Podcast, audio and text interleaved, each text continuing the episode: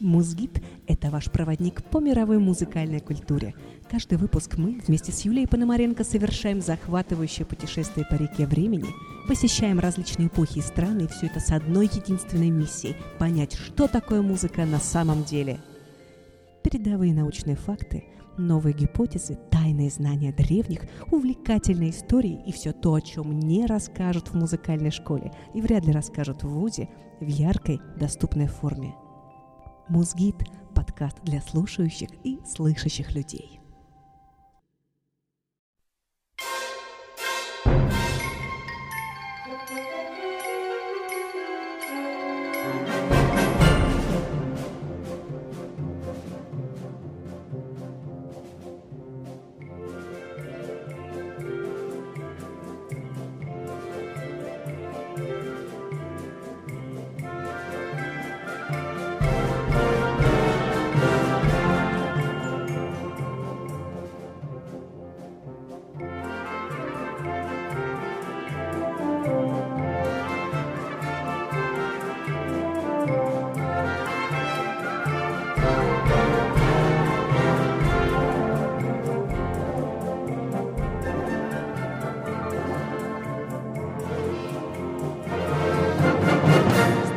Здравствуйте, мои дорогие путешественники, мои чудесные слушатели. На календаре конец августа, подходит к концу жаркое лето, и я вновь рада приветствовать вас в нашем эфире на волнах культурно-просветительской передачи «Музгид». И открывает нашу передачу замечательный современный швейцарский композитор Франко Чезарини со своей фантастической симфонической музыкой, симфонической поэмой «Мексиканские картинки». А это значит, дорогие мои друзья, что сегодня мы продолжаем наш цикл путешествий по Северной Америке – ну и перед тем, как мы вместе с вами совершим очередной трансатлантический перелет во времени и в пространстве, спешу сообщить вам очень радостные новости. Наш проект удостоился огромной чести, и теперь Музгид представлен среди лучших онлайн-проектов страны, друзья мои, на всероссийском портале «Культура онлайн». Этот прекрасный портал создал Российский фонд культуры в сотрудничестве с а, Международным культурным форумом в Санкт-Петербурге.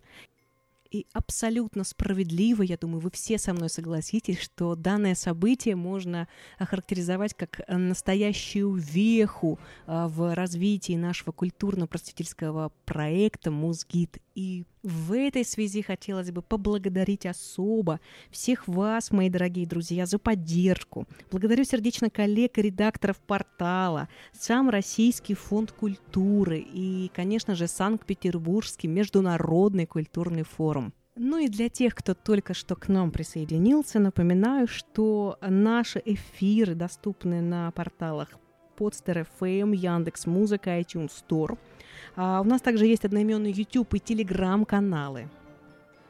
Поэтому, дорогие мои друзья, подписывайтесь, ставьте лайки, делайте репосты, обязательно комментируйте, пишите в директ э, нашего аккаунта в Инстаграм. Напомню, адрес собачка музгит, нижнее подчеркивание, JP. Или вы можете писать прямо лично в мой рабочий профиль по адресу собачка JP, нижнее подчеркивание, композер. И вообще, друзья, вся ваша поддержка – это именно личный, ваш личный вклад в развитие культуры в России. Я не устаю напоминать это вам. А ваша поддержка – это ваш вклад в сохранение науки, в сохранение культуры и передачи а, научного знания уже следующим поколениям, потому что мы работаем именно в digital -среде, то есть э, в цифровом формате. А, и поддерживая Музгит, вы прежде всего поддерживаете всех ученых, музыкантов, тех людей, которые положили буквально свою жизнь для того, чтобы развить ту или иную научную дисциплину, о которой мы обязательно говорим, а, упоминая о ней в наших эфирах. А также вы поддерживаете и библиотеки, и музеи, которые сохраняют вот эту культуру, сохраняют книги, сохраняют артефакты культурные. И опять же, а, все это они делают для нас. Я знаю, что слушают нас буквально по всему миру, чем я безумно горжусь и что меня очень сильно радует. Но также я очень сильно надеюсь, что именно благодаря Музгиду многие из вас решат для себя, что, может быть, нужно посетить свою родную городскую публичную библиотеку или заглянуть в музей, или посетить лекцию какого-то моего интересного коллеги, или послушать что-то, какую-то передачу на YouTube. А, и я искренне верю, что благодаря передаче «Музгит» вы пополняете свою копилку научных и культурных знаний. Ну а теперь, дорогие мои друзья, пристегните ваши ремни безопасности и не покидайте ваших мест до тех пор, пока наш лайнер не приземлится в новом времени и на новом месте. Итак, мы начинаем.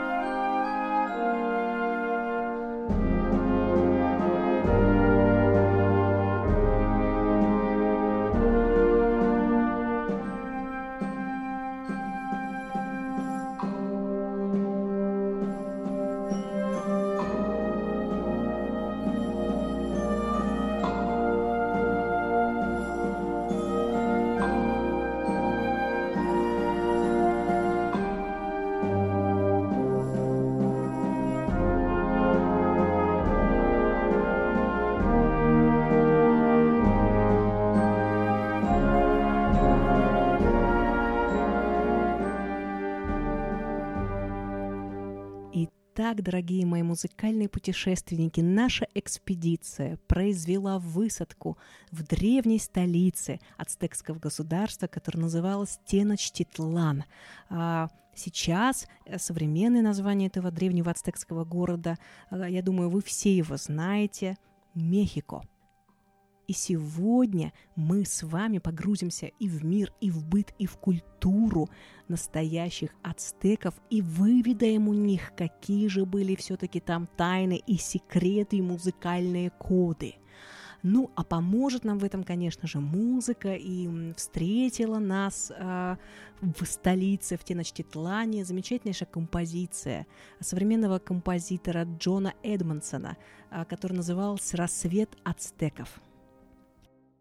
Ну что, дорогие мои друзья, мы делаем небольшую остановку и посмотрим на Мехико Теночтитлан, на вот эту столицу, которая так заворожила испанцев при их первом посещении.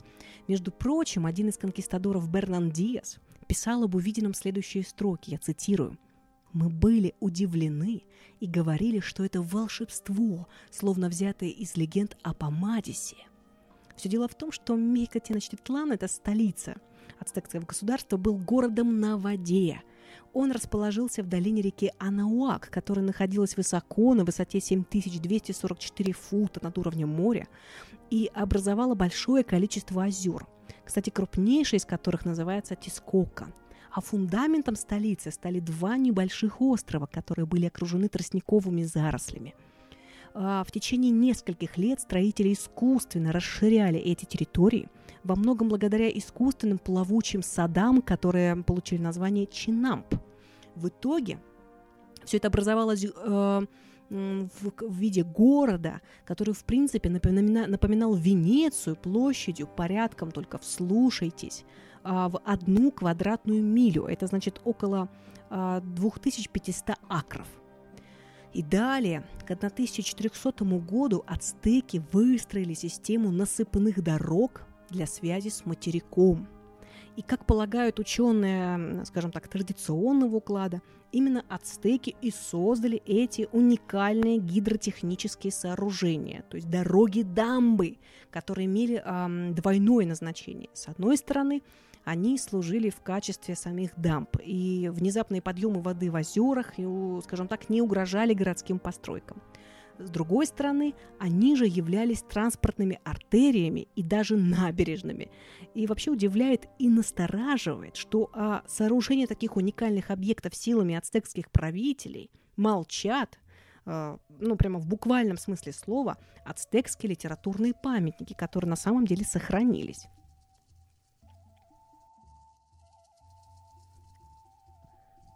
И я думаю, что мы сейчас вместе с вами немножечко э, представим себя в виде испанских конкистадоров, которые входят в древнюю мексиканскую столицу. Это, напомню вам, 15 век. Что же мы с вами там увидим? Итак, город Теночтитлан представлял собой обилие прямых и широких улиц и каналов, разделенных, как правило, на четыре секции, которые связывались между собой с помощью насыпанных дорог. Сам Теночтитлан разделялся на 20 районов, каждым из которых владел клан. При этом каждый клан владел своим храмом. Его называли Теокалли, то есть буквально «дом бога», а также своей школой и еще военной эмблемой. Дома ацтекской аристократии были многокомнатами, но, как правило, одноэтажными с плоской крышей.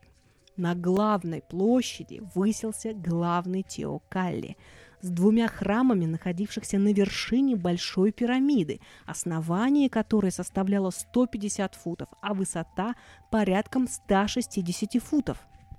Понятен сам масштаб, я перевела футы в метры, это составило 48 метров, то есть высота 16-этажного дома. Представьте себе, вот такая огромная гигантская пирамида, на вершине которой а, состо... стояли еще и два храма – и, кстати, два эти алтаря были посвящены богу Тлалоку и Уицелопочтли.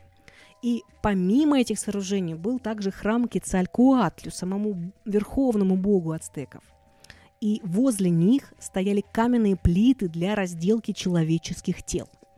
И по описаниям испанских хронистов, храмы также были богато украшены. Скульптуры изображали идолов и были сделаны из камня и дерева. Они были украшены разными ценными предметами.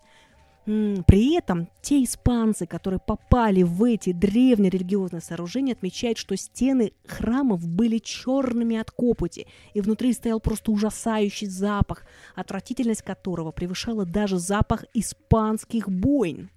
Именно туда, на главную площадь, где высится вот это гигантское 16-этажное сооружение с храмами, а, поступала по керамическим трубам пресная вода – и далее по этим же трубам она распределялась в другие районы города. И также на другой стороне располагался рынок. Э, рынок э, ацтеки называли Тиакис. И в одной стороне рынка располагался главный военный камень. Именно отсюда ацтекские военачальники начинали свои завоевательные походы, а на другой стороне располагался календарный камень.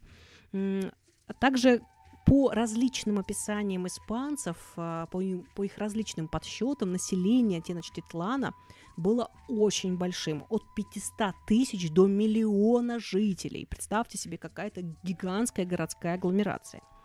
При этом а, весьма примечательно, что ацтеки были весьма чистоплотными.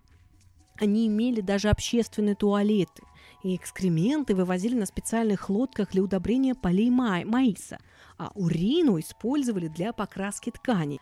И, между прочим, ацтеки уделяли огромное внимание своей личной гигиене. Они пользовались специальными сооружениями для того, чтобы мыться. Они строили настоящие бани. Друзья, даже самая беглая э, экскурсия по древнему Мехико показывает, насколько технологически э, сложным был, был сам город. Во-первых, все сооружения и дамбы, и дороги, и, и трубы, и э, пресная вода, и гигантские какие-то пирамиды посреди площади высотой в 16-этажный дом. То есть понятно, что цивилизация ацтеков э, имела весьма высокий уровень э, технологической оснащенности. Или же, или же Цивилизация ацтеков имела высокий уровень технической оснащенности, основываясь на предыдущих достижениях какой-то другой цивилизации. И для того, чтобы понять и разобраться в этом сложном и животрепещущем вопросе, мы еще больше углубимся в изучение культуры ацтеков. Итак, общество ацтеков было весьма и строго иерархично. На вершине цепочки был монарх, который носил титул Тлатуани, то есть тот, который говорит. Ему помогал министр со странным достаточно именем эм, Сиуакуатль, то есть женщина-змея. И он занимался государственными делами, обладал властью верховного судьи.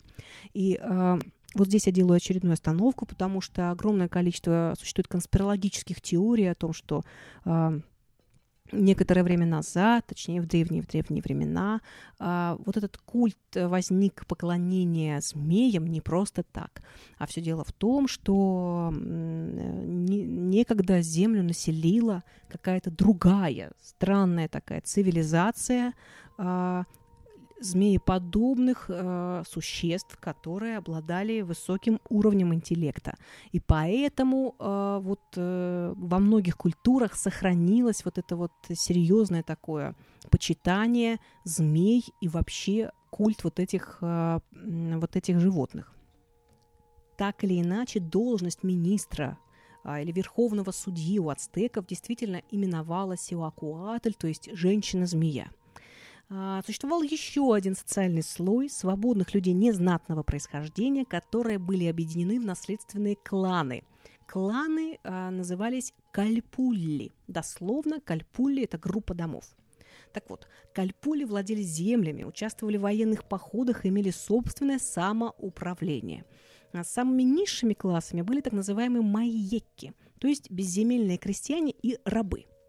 Вот очень интересно дальше пойдет информация про рабов.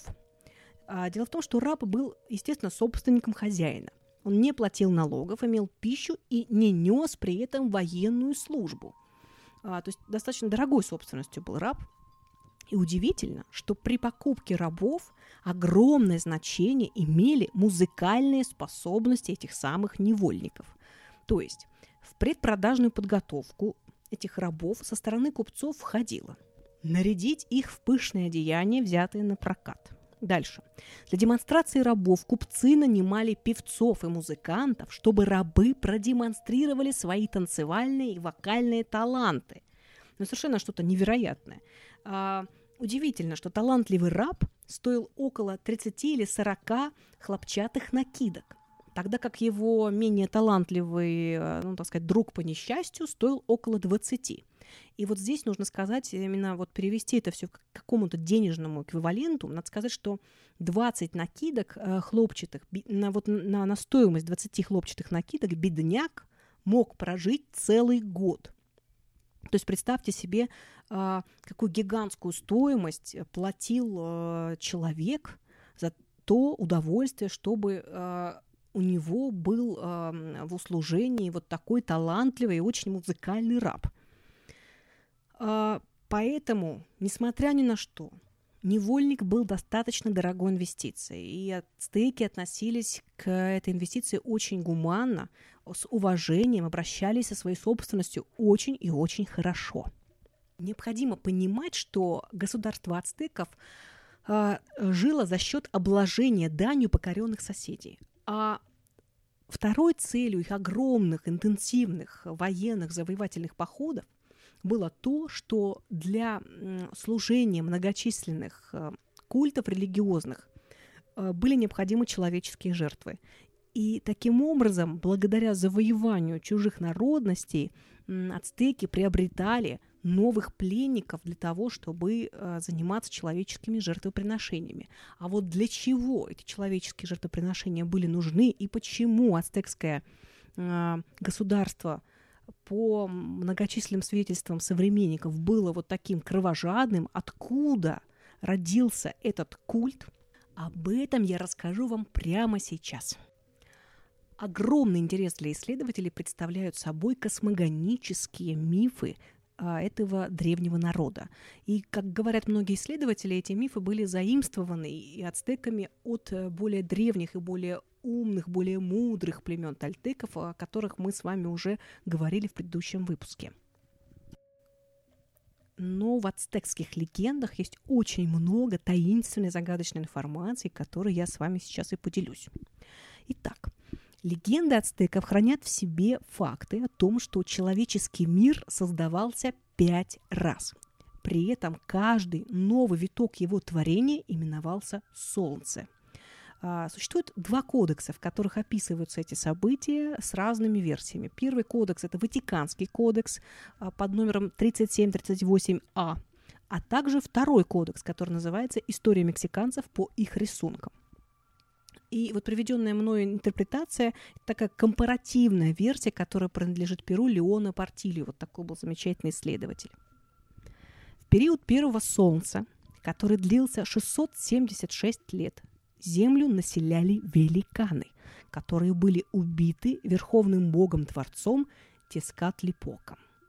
При этом существует версия, что люди-гиганты, первые поселенцы Земли от сотворения, погибли потому, что хотели познать тайну рождения и смерти Солнца. И вначале они разделились на две группы. Одна пошла на запад, другая на восток, но достичь цели им так и не удалось. В результате они решили строить башню до неба, чтобы она достигла солнца, но это не понравилось главному богу, и он ее разрушил. То есть что мы здесь видим? Что мексиканские версии переплетаются здесь с библейскими сюжетами, но абсолютно это очевидно. А, и тем не менее, древние мексиканцы в своей э, вот этой религиозно-мифологической практике, скорее всего, все-таки опирались на какие-то свои аутентичные, а не заимствованные сведения – и в пользу этой версии свидетельствуют найденные археологами многочисленные артефакты с изображениями людей-великанов, а также большое количество других легенд, рассказывающих о гигантах, как о первых жителях Америки. А, более того, в ацтекском мифотворчестве сохранилось представление об этих существах, об этих гигантах-великанах, как о строителях Теотиуакана и также города Чалулы – и дело в том, что великие познания этих великанов, способствовали тому, что гиганты возгордились и стали причислять себя к богам, что и привело к тому, что боги вынуждены были уничтожить первых представителей человеческого рода. А, здесь опять же мы делаем остановку и несколько перенесемся в тот самый город Чалула, о котором здесь шла речь.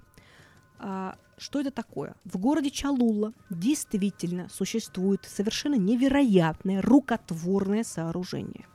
Оно называется Тла-Чуа-Аттепетль, то есть гора, построенная человеком.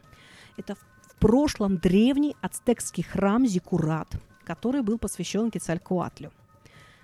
И здесь Представьте себе, что это совершенно невероятное по масштабам сооружение с площадью основания в 10 гектар и высотой 63 метра.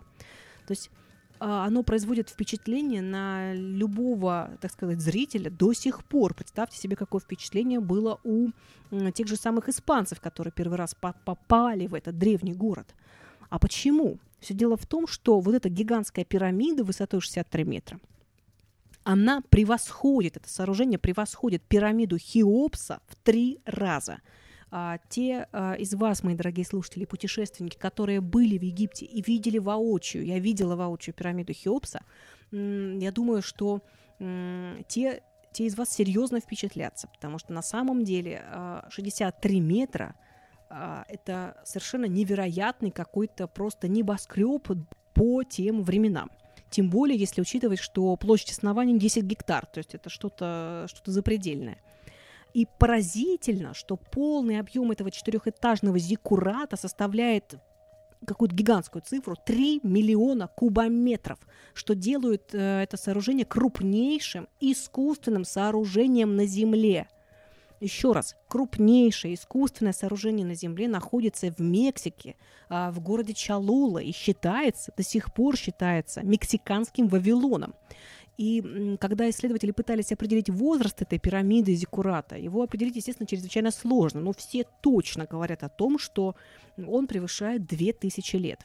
И как показали уже археологические раскопки, это грандиозное сооружение, э, продолжа... вот строительство этого сооружения продолжалось не одну тысячу лет. К нему предложили руку практически все племена, которые жили э, в Чалуле. Это и сапотеки, альмеки, теотиуаканцы, и тальтеки, и челуланцы, и также те самые ацтеки, о которых мы сегодня и говорим. Сегодня существует также весьма занимательная версия конспирологическая, которая гласит, что на самом деле действительно на Земле существовали такие люди-гиганты, потому что археологи со всего мира находят какие-то гигантские скелеты. Но опять же, доверять этой информации или нет, решаете вы, дорогие мои слушатели-путешественники. Я лишь могу только констатировать вот такие вот факты.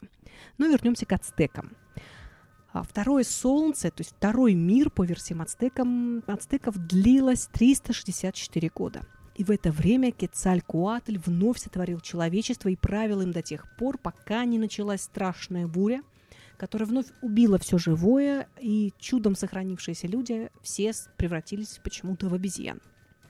Третье же солнце создал бог дождя Тлалак, и правил он этим миром, этим солнцем в течение 312 лет. Но начался огненный дождь, который принес смерть человечеству, а уцелевшие люди превратились в птиц.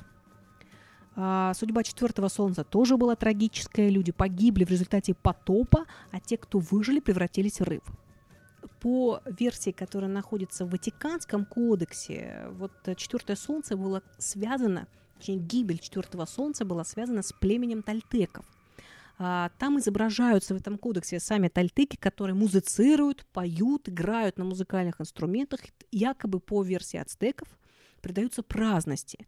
А в глазах ацтеков такое поведение, оно было очень пагубным, и они считали, что именно поэтому цивилизация тальтеков погибла, потому что они много пели, играли на музыкальных инструментах и не занимались э, сельским хозяйством. И в результате этого э, у тальтеков начался дикий голод, который продолжался аж 5042 года, и потом к этому голоду присоединился дождь, э, потоп, и в результате цивилизация погибла, но выжили двое. Мужчина, которого звали Коскостли, и женщина, которую звали Шочи Кицаль. И вот опять же удивительное совпадение с библейским преданием.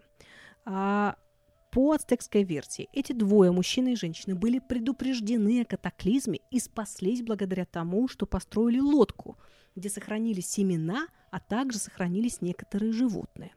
Вот такие вот замечательные перверсии, инверсии, взаимодействия между, опять же, библейскими легендами или насколько можно считать э, библейские э, сказания вот э, ветхозаветные легендами. Опять же, каждый из вас решает это сам, но тем не менее между вот ацтекскими легендами, между библейским сюжетом мы видим абсолютно явные, четкие параллели. Более того, такие же параллели мы можем провести и с сюжетами китайской мифологии, даже с сюжетами индийской мифологии.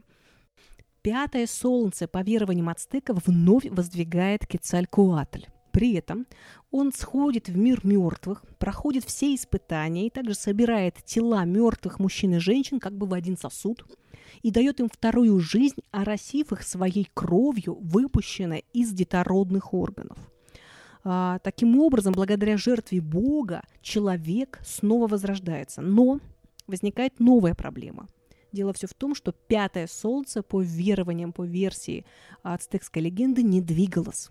И тогда на общем совете богов было принято решение, что кто-то из них должен пожертвовать собой, а, чтобы придать этому солнцу силу один из богов, которого звали Нануацин, бросился в огонь и как бы превратился в солнце. Вот по другой версии этого же мифа, всем богам пришлось погибнуть в огне, чтобы мир возродился.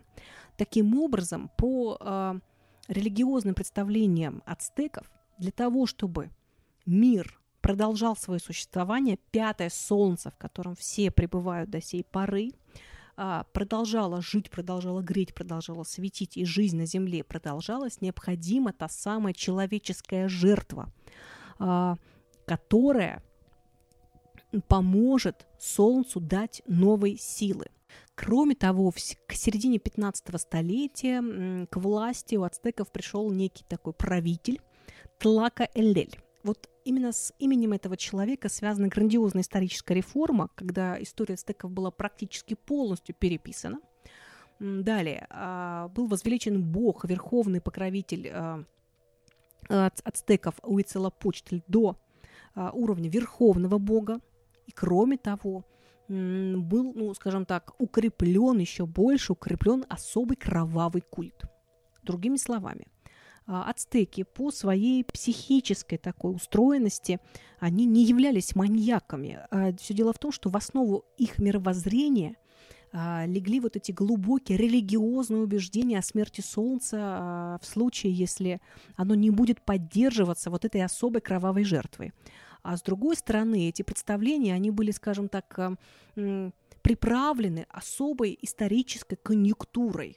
А теперь, мои дорогие слушатели, путешественники, давайте совершим небольшую музыкальную остановку и э, прослушаем замечательнейшее произведение современного английского композитора Майкла Стори, который называется «Танец ацтеков».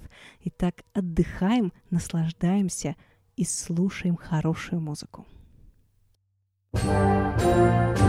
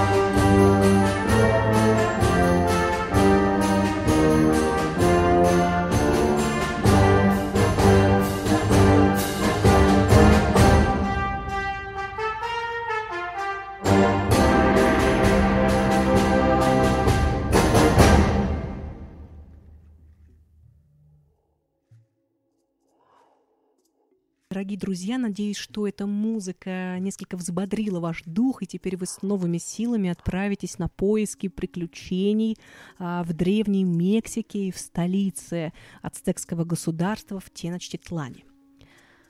Удивительно, что ритуалы, которые связаны с м, человеческими жертвоприношениями, м, так или иначе содержали в себе некий сакрально-музыкальный элемент – причем разгадать значение этого музыкального элемента даже для меня, как для профессионального музыканта, представляет собой очень сложную задачу. И сейчас я познакомлю вас с некоторыми ритуалами, некоторыми праздниками ацтеков, чтобы вы убедились в этом сами.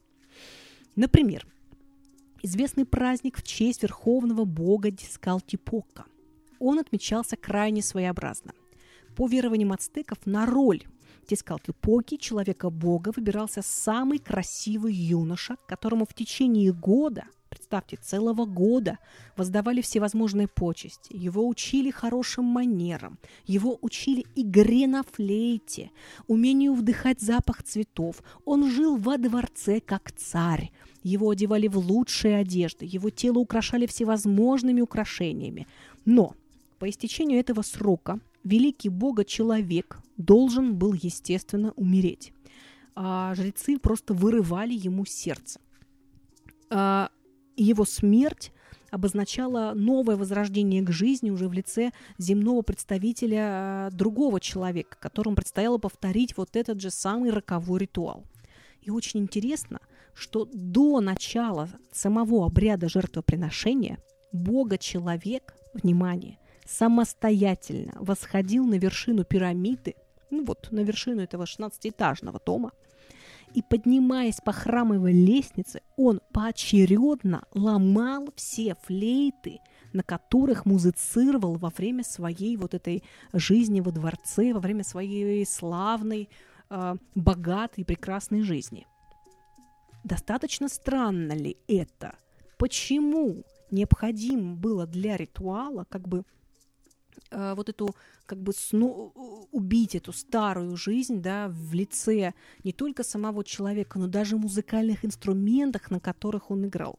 И внимание, опять же, вопрос к вам, мои дорогие слушатели, а зачем? А, зачем человеку, который изображает Бога, который будет а, сейчас а, умирать, зачем ему а, таким образом уничтожать еще и музыкальные инструменты? И зачем вообще ему учиться играть на этих музыкальных инструментах во время своей, в кавычках, земной жизни? Вот такие вот вопросы, они просто, э, к сожалению, на сегодняшний день ответа не имеют. Если у вас будут ли какие-либо версии по этому поводу, обязательно пишите мне их э, и присылайте какие-то комментарии по этому поводу. Быть может, мои коллеги, музыканты смогут разобраться с этим вопросом более детально. По крайней мере, у меня сейчас э, больше вопросов, чем ответов. Еще один кровавый ритуал был частью празднества в честь богини Майса, который звали Чикамихуатль. Во время этого праздника жрецы убивали самую красивую девочку, девочку-подростка 12-13 лет, которая должна была олицетворять эту богиню.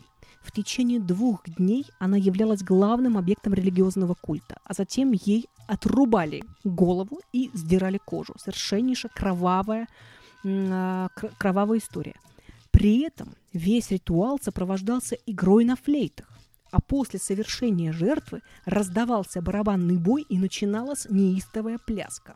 То есть опять мы видим, что кровавая жертва связана с музыкальным инструментом флейтой. Опять же, какой смысл несет в себе эта флейта и почему она везде у нас фигурирует? А, необходимо сказать, что в культуре ацтеков все-таки сохранились вот эти самые миролюбивые философские зерна от тальтеков, которые они заимствовали.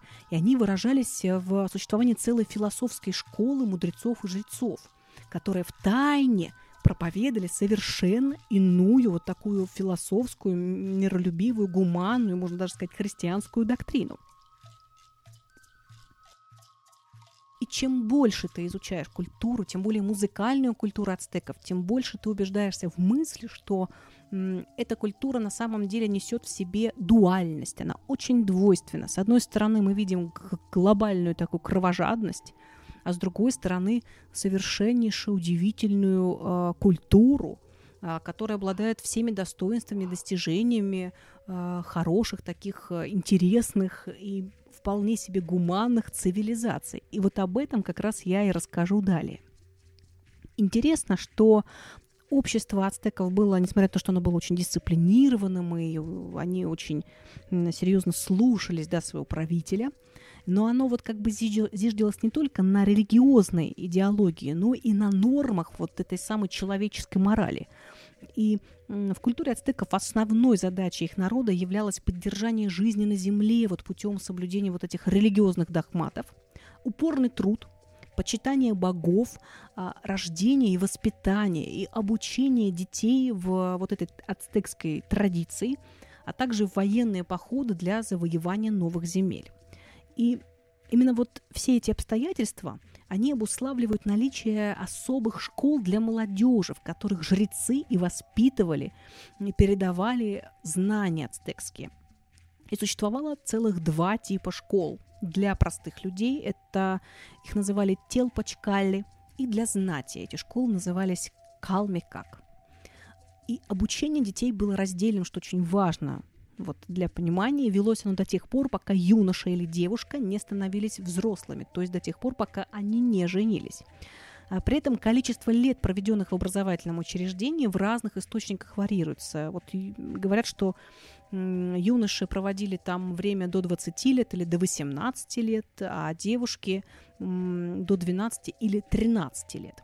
При этом мальчики, которые обучались в Телпачкале, занимались военным делом, изучением религиозных традиций, а также выполняли определенные хозяйственные поручения. Характерно, что до захода солнца юноши беспрестанно обучались, а до полуночи уже проводили время в так называемых совместных практиках самоистязания, а также ритуальных танцах. То есть э, культура ацтеков была очень музыкальная. А девочки, которые пребывали в Телпачкале, они готовили ритуальную еду. Они убирали храм. По вечерам а, до полуночи также они упражнялись в коллективном музицировании. Они пели религиозные гимны, они исполняли танцы. И они тоже обучались исполнять различные ритуальные самоистязания. Вот этим занимались девушки, юноши в школах, а, специализированных, но только для простолюдинов. А вот в школах Калмекак а, в переводе это слово означает «ряд домов». Там обучали детей только знатных особ. И обучение было весьма, ну, как сейчас бы сказали, индивидуальным потому что оно строилось на индивидуальном подходе к каждому ученику. Например, если студент проявлял больше склонности к военному делу, то уже упор делался именно на воспитание а, соответствующих навыков в военном мастерстве. А если вот он тяготел к жречеству, то специальные учителя-жрецы занимались обучением уже религиозному мастерству.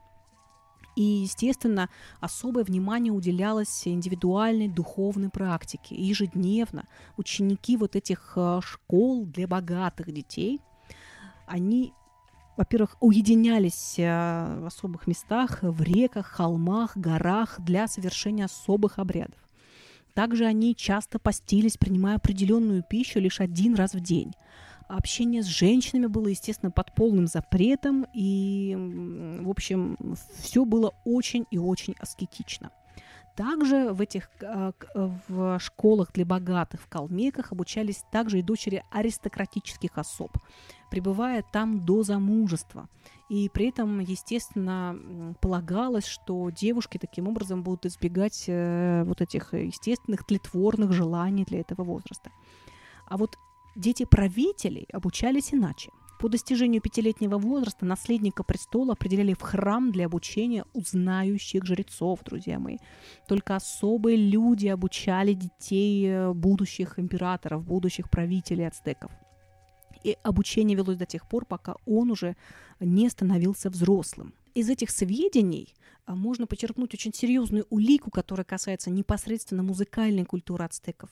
А, Все дело в том, что получается, что в ацтекском обществе в обучении, светском обучении, воспитании молодежи музыка была неотъемлемой частью этого воспитания и не являлась чем-то из ряда вон выходящим. И было, в принципе, вполне себе обыденным. Если, представьте, музыке обучались не только дети а, людей, обладавших высоким рангом, да, богатых людей, но и музыке обучались совершенно простые дети – Таким образом, из этого мы можем сделать один вывод, что музыкальная культура э, была очень прочно как бы вписана в жизнь обыкновенного человека, обыкновенного ацтека в Древней Мексике.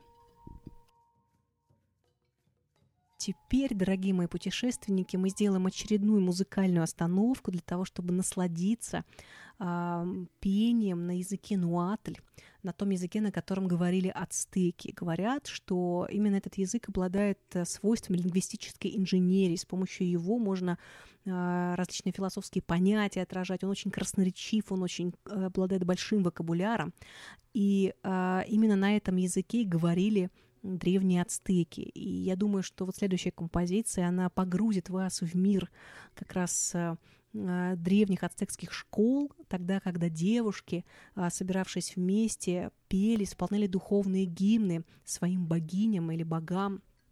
И в данном случае сейчас прозвучит замечательнейшая композиция в исполнении певицы Аджит Каур, ирландской певицы, которая творит э, в жанре New Age, э, творит замечательнейшее произведение и работает э, с фольклором различных стран. И вот она э, на недавнем концерте в Цюрихе исполнила композицию «Тонансин». Это как раз гимн, который посвящен богине-матери, вот этой древней богине-матери Земли, э, которой поклонялись все ацтеки.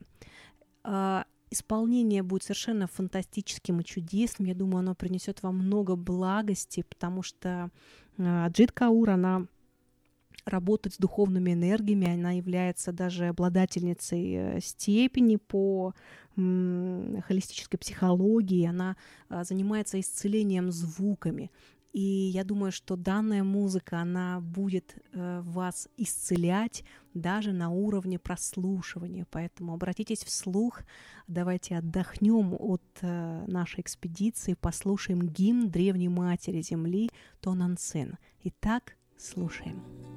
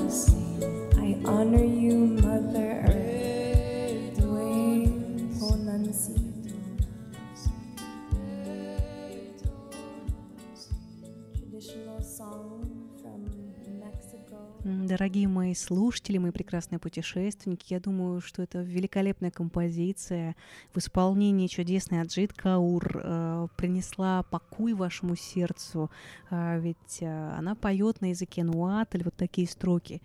Ты создательница всей жизни, ты приносишь радость моему сердцу. Я благодарна тебе, Мать-Земля, великая Мать-Земля Тонансин. А мы продолжим с вами путешествие по древней долине Мехико и продолжим знакомство с какими-то уникальными музыкальными, сакральными тайнами древних ацтеков. Вообще музыкальная культура ацтеков была очень разнообразной, об этом свидетельствуют многочисленные записи европейских очевидцев, которые оказались вместе с испанскими завоевателями в этом самом дивном месте в городе Теночтитлан. И очень интересна древняя легенда, которая повествует о том, как людям стала принадлежать музыка. Все дело в том, что это событие по версии ацтеков было связано с именами двух богов – Тискатли-Поки и Эекатля. Эекатли именовался богом ветра. Так вот, Тексак Тлипок послал Эекатля в Дом Солнца, где было множество музыкантов, которые восхваляли этого бога Солнца, чтобы а, привести небесных музыкантов на землю, уже отдать их людям. Так вот, когда Эекатль пришел на берег моря, то приказал трем животным, черепахе, киту и некой русалге, сделать волшебный мост, чтобы, пройдя по воде в Дом Солнца, привести оттуда музыкантов людям – когда солнце увидело, что Екатль может увести его музыкантов, оно воспрепятствовало этому и запретило отвечать трем животным на зов Екатля. Тем не менее, когда Екатль все-таки прибыл в Дом Солнца, он начал петь, и один из музыкантов все-таки соблазнился прекрасными звуками его голоса, отозвался и ушел вместе с ним. Вот так вот людям и достался прекрасный дар музыки. И при этом покровительство над музыкой самими музыкантами осуществляли сразу несколько божеств в ацтекском пантеоне, одними из которых являлся бог пяти цветков. А, у народа Нуао этот бог являлся символом плодородия, цветов, любви и танца. И звали этого бога Макуил Шочитль. Необходимо сказать, что а, в Теночтитлане существовали даже специальные музыкальные школы, где детей аристократов и жрецов обучали пению и игре на музыкальных инструментах, что говорит, конечно, о высокой важности музицирования в жизни вот такого просвещенного ацтека. А, и об этом свидетельствует монах-францисканец Бернардино де Сагун в своем фундаментальном историческом труде «Всеобщая история событий Новой Испании». Вот он как раз там и описывает, как жрецы обучали своих подопечных пению песенку и катль и а, пению священных песен Теоку и катли. А, также Пение, танцы и театральные представления были любимыми развлечениями знати. И вообще каждый уважающий себя аристократ содержал профессиональную труппу артистов. И вообще эта труппа развлекала двор аристократов не только песнями и танцами, но и пантомимой, а, декламированием стихов, а также костюмированными театральными постановками. Ну, как бы сказали сейчас э, современные молодые люди, полный-полный фарш.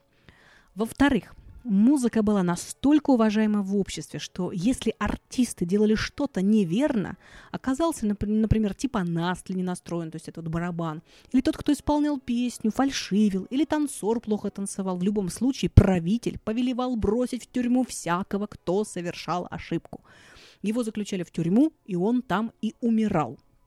Это вот цитата из описания Саагуна «Празднество в дворце правителя ацтеков Монтесумы». И вообще вот такая улика ценная в нашем расследовании может свидетельствовать только о том, что музыкант в обществе ацтеков был весьма уважаемым человеком. И при этом, друзья, возникает вопрос, а почему нерадивого музыканта заточали в тюрьму на долгие годы, чтобы он там умирал от голода, вместо того, чтобы убить его во время вот этих многочисленных религиозных кровавых празднеств, чтобы как бы он своей смертью смог искупить свое прегрешение, например, фальшивое пение. Каков истинный смысл этого удивительного обычая в отношении рядовых, э, казалось бы, светских музыкантов?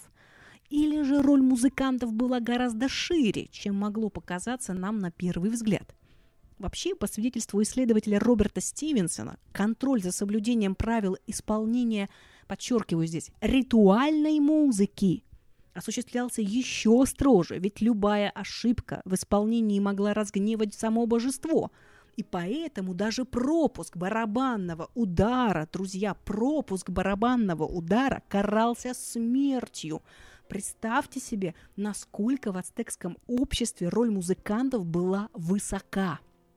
А теперь, друзья, представьте, что в Теночтитлане существовало даже отдельное помещение, где собирались все музыканты, то есть некий прообраз коворкинг-центра, чтобы в ожидании приказов правителя увидеть и услышать новые песни и танцы.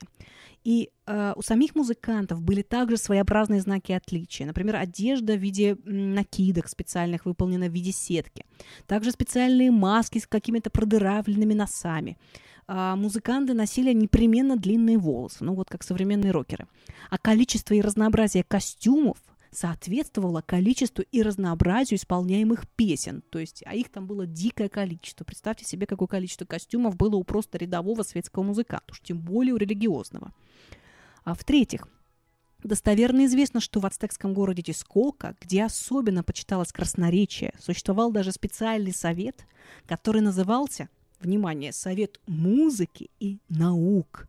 Это было правительственное учреждение, оно заведовало соблюдением буквы закона в области религиозного культа, колдовства, а также организацией поэтических и музыкальных турниров. Удивительно, что, казалось бы, вот такая гуманитарная дисциплина соседствует рядом с наукой. И вот такое необычайное сочетание искусства и науки приводит исследователей к каким-то э, абсолютно естественным выводам. Вероятнее всего, что музыка в общественном сознании ацтеков была не только частью культурной жизни, но и была частью научных дисциплин, с помощью которых и поддерживалась общественная жизнь ацтеках. При этом во дворцах существовали так называемые куикалли, то есть дома пения, которые находились на содержании нескольких семей. А, то есть, другими словами, еще одни музыкальные школы. Там выдающиеся певцы-поэты преподавали пение и, как вы догадались, музыку. Существовали также специализированные дома для танцев, кстати, в Теночтитлане существовал целый городской квартал, населенный профессиональными музыкантами и танцорами. Друзья, послушайте, как это прекрасно звучит. Правитель ацтеков Монтесума содержал многочисленную армию служителей муз для того, чтобы они развлекали его. И очень интересно, что на каждый день 260-дневного религиозного цикла ацтеков приходилось, а, точнее, существовала собственная музыка. Музыка на каждый день, буквально на каждый день. А, и, безусловно, подобное музыкальное разнообразие требовало и наличия и высоких профессионалов, и э, какого-то особого академического музыкального образования. К тому же, искусство ацтеков являлось коллективным. И помимо профессиональных музык, музыкантов в исполнении того или иного сочинения, ну, допустим, там какого-то религиозного гимна в честь какого-то божества, вот мы только что послушали с вами гимн а, Тенанцин, а, вот помимо профессиональных музыкантов должна была участвовать и вся община. И вот по этой причине а, вот эти самые ацтеки регулярно собирались вместе для проведения репетиций, разучивания песен и танцев – и по свидетельствам многочисленных хронистов в светских религиозных церемониях принимали участие несколько тысяч музыкантов, танцоров и певцов. Друзья, у меня для вас есть совершенно фантастическая улика, которая хранится в антропологическом музее города Мехико, то есть в том самом Теночтитлане. А, это фантастические артефакты, то есть тройные и четверные флейты, которые способны издавать э, трех- и четырехзвучные аккорды, лежат просто на всеобщем обозрении в музее города Мехико. А что это значит на практике? на практике это может означать только то, что а, в Америке вполне могла существовать гармоническая система задолго, друзья, задолго, аж за 200 лет до появления этой гармонической системы в Европе. Согласитесь, это революционные данные. А, это такие улики, от которых нельзя просто отмахнуться и сказать, что а, а, их на самом деле не было. Другими словами, музыкальная культура древних ацтеков была чрезвычайно высокой. Существовали музыкальные школы, существовали специальные учебные заведения, где просто светских граждан, так сказать, учили музыке. Степень контроля за музыкантами была чрезвычайно высокой. То есть э, уровень профессионального мастерства должен быть таким, чтобы тебя фактически не убили твои же э, соплеменники за фальшивую ноту, исполненную э, во время музыкального какого-то праздника, или, не дай бог, за пропущенный удар барабана во время религиозного какого-то жертвоприношения. Представьте себе уровень ответственности музыканта, рядового музыканта перед ацтекским обществом. Это, конечно, колоссальное, нечто колоссальное. Такого еще а, в истории музыки древних народов мы еще не встречали. А, более того, еще одна фантастическая улика, которая касается вот этого странного, казалось бы, отношение а, к каким-то там звукам, какой-то там непонятной музыке. Ну о чем она может говорить? Ну что такого страшного в том, чтобы ошибиться в исполнении какого-то музыкального произведения? Почему за это нужно убивать? А здесь мы сталкиваемся с удивительным таким фактом. В 1555 году испанскими завоевателями был издан специальный указ, который запрещал исполнение религиозной музыки, религиозных песен ацтеков. Представьте себе, что э, исполнение религиозных гимнов, религиозных песен разрешалось лишь только с одобрением испанского духовенства, который знает язык ацтеков, знает нуатль. А сами катехизаторы должны были пристально следить, чтобы в этих песнопениях, не дай бог, не содержалось ничего языческого или нечестивого. А что это значит для нас? А, для нас это улика говорит о том, что в этих а, вокальных, вербальных таких формах, в жанрах музыкальных, вот этих песнях ацтеках, помимо каких-то развлекательных моментов существовало нечто сакрально-мистическое. И вот это нечто сакрально-мистическое однозначно могло навредить. Оно несло в себе некую угрозу. Причем не просто угрозу э, э, политического такого толка, а, который говорит о том, что испанцы, испанские катехизаторы плохо будут справляться со своей катехизаторской миссией насаждения христианского образа мысли и образа жизни ацтекам. А сама музыка ацтеков, вот по структуре своей мелодической, гармонической, э, текстовой, она несла в себе какую-то опасность для европейцев. А, и вот в пользу этой версии действительно говорят вот эти улики, которые были найдены нами. Э, друзья, безусловно, охватить огромный пласт э, музыкальной культуры ацтеков э, не представляется возможным в рамках вот такой маленькой небольшой передачи. Тем не менее, более подробную информацию вы уже найдете в моей книге. И в завершении нашего большого эфира, который был посвящен ацтекской музыке, Хотелось бы порадовать вас всех замечательной, светлой, фантастически вкусной музыкой мексиканской в исполнении старейшего мексиканского коллектива «Мариачи Сол де Мехико», который для вас сейчас исполнит композицию «La Tierra Más Mexicana», и я надеюсь, что это путешествие, эта экспедиция была для вас не только полезной, но и очень интересной.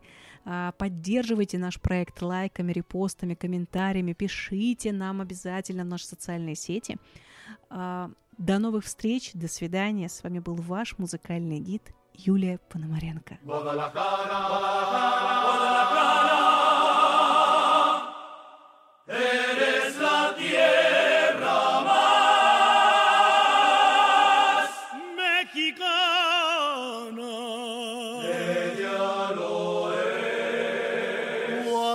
Oh.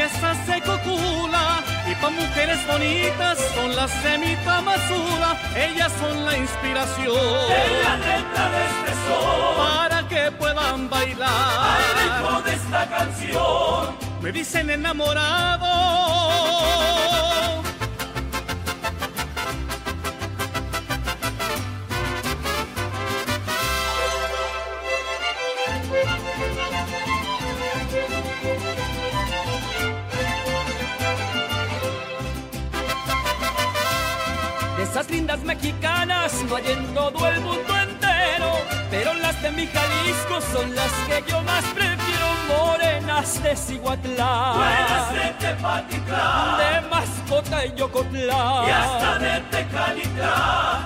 me dicen enamorado. Ahora pique, ráscale bonito a la escoba. Sí, señor. No me canso de cantar pa' mis reinas de Que nunca me aleje de ellas, eso solo a Dios te pido, de esas de Teocuitatlán, Y las de Ciudad Guzmán. también Jalos Totitlán, por mis reinas de Pasará por la mañana. por la tarde llegaré. Por las de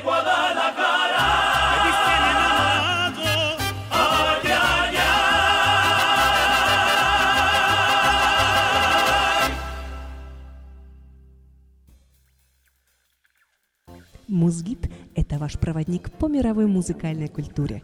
Каждый выпуск мы вместе с Юлией Пономаренко совершаем захватывающее путешествие по реке времени, посещаем различные эпохи и страны, и все это с одной единственной миссией – понять, что такое музыка на самом деле. Передовые научные факты, новые гипотезы, тайные знания древних, увлекательные истории и все то, о чем не расскажут в музыкальной школе и вряд ли расскажут в ВУЗе в яркой, доступной форме. Музгид – подкаст для слушающих и слышащих людей.